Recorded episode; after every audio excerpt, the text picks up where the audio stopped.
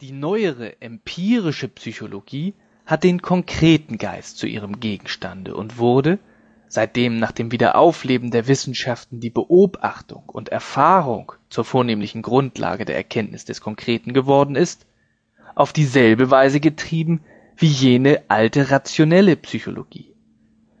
so dass teils jenes alte metaphysische außerhalb dieser empirischen Wissenschaft gehalten wurde und zu keiner konkreten Bestimmung und Gehalt in sich kam, teils die empirische Wissenschaft sich an die gewöhnliche Verstandesmetaphysik von Kräften, verschiedenen Tätigkeiten usw. hielt und die spekulative, wahre Betrachtung daraus verbannte. Die Bücher des Aristoteles über die Seele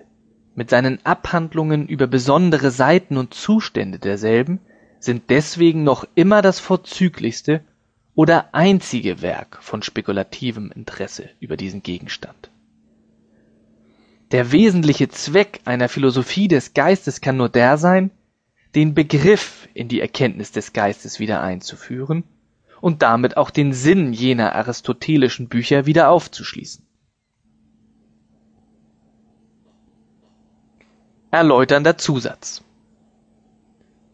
Ebenso wie die im vorigen Paragraphen besprochene, auf die unwesentlichen, einzelnen empirischen Erscheinungen des Geistes gerichtete Betrachtungsweise ist auch die im geraden Gegenteil nur mit abstrakt allgemeinen Bestimmungen, mit dem vermeintlich erscheinungslosen Wesen, dem an sich des Geistes sich beschäftigende sogenannte rationelle Psychologie oder Pneumatologie von der echt spekulativen Philosophie ausgeschlossen da sie die Gegenstände weder aus der Vorstellung als gegebene aufnehmen, noch dieselben durch bloße Verstandeskategorien bestimmen darf, wie jene Psychologie aber tat, indem sie die Frage aufwarf, ob der Geist oder die Seele einfach, immateriell Substanz sei. Bei diesen Fragen wurde der Geist als ein Ding betrachtet, denn jene Kategorien wurden dabei nach der allgemeinen Weise des Verstandes wie Eigenschaften als ruhende, feste angesehen. So sind sie aber unfähig, die Natur des Geistes auszudrücken.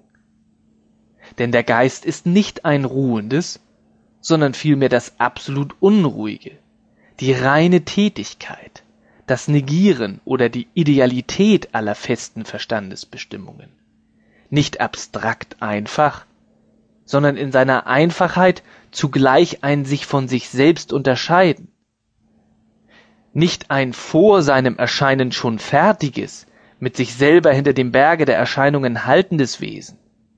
sondern nur durch die bestimmten Formen seines notwendigen sich Offenbarens in Wahrheit wirklich. Und nicht, wie jene Psychologie meinte, ein nur in äußerlicher Beziehung zum Körper stehendes Seelending sondern mit dem Körper durch die Einheit des Begriffs innerlich verbunden. In der Mitte zwischen der auf die zufällige Einzelheit des Geistes gerichteten Beobachtung und der sich nur mit dem erscheinungslosen Wesen desselben befassenden Pneumatologie steht die auf das Beobachten und Beschreiben der besonderen Geistesvermögen ausgehende empirische Psychologie aber auch diese bringt es nicht zur wahrhaften Vereinigung des Einzelnen und Allgemeinen, zur Erkenntnis der konkret allgemeinen Natur oder des Begriffs des Geistes und hat daher gleichfalls keinen Anspruch auf den Namen echt spekulativer Philosophie. Wie den Geist überhaupt so nimmt die empirische Psychologie auch die besonderen Vermögen, in welche sie denselben zerlegt, als gegebene aus der Vorstellung auf, ohne durch Ableitung dieser Besonderheiten aus dem Begriff des Geistes den Beweis der Notwendigkeit zu liefern, dass im Geiste gerade diese und keine anderen Vermögen sind. Mit diesem Mangel der Form hängt notwendig die Entgeistigung des Inhalts zusammen. Wenn in den bereits geschilderten beiden Betrachtungsweisen einerseits das Einzelne, andererseits das Allgemeine als etwas für sich Festes genommen wurde, so gelten der empirischen Psychologie auch die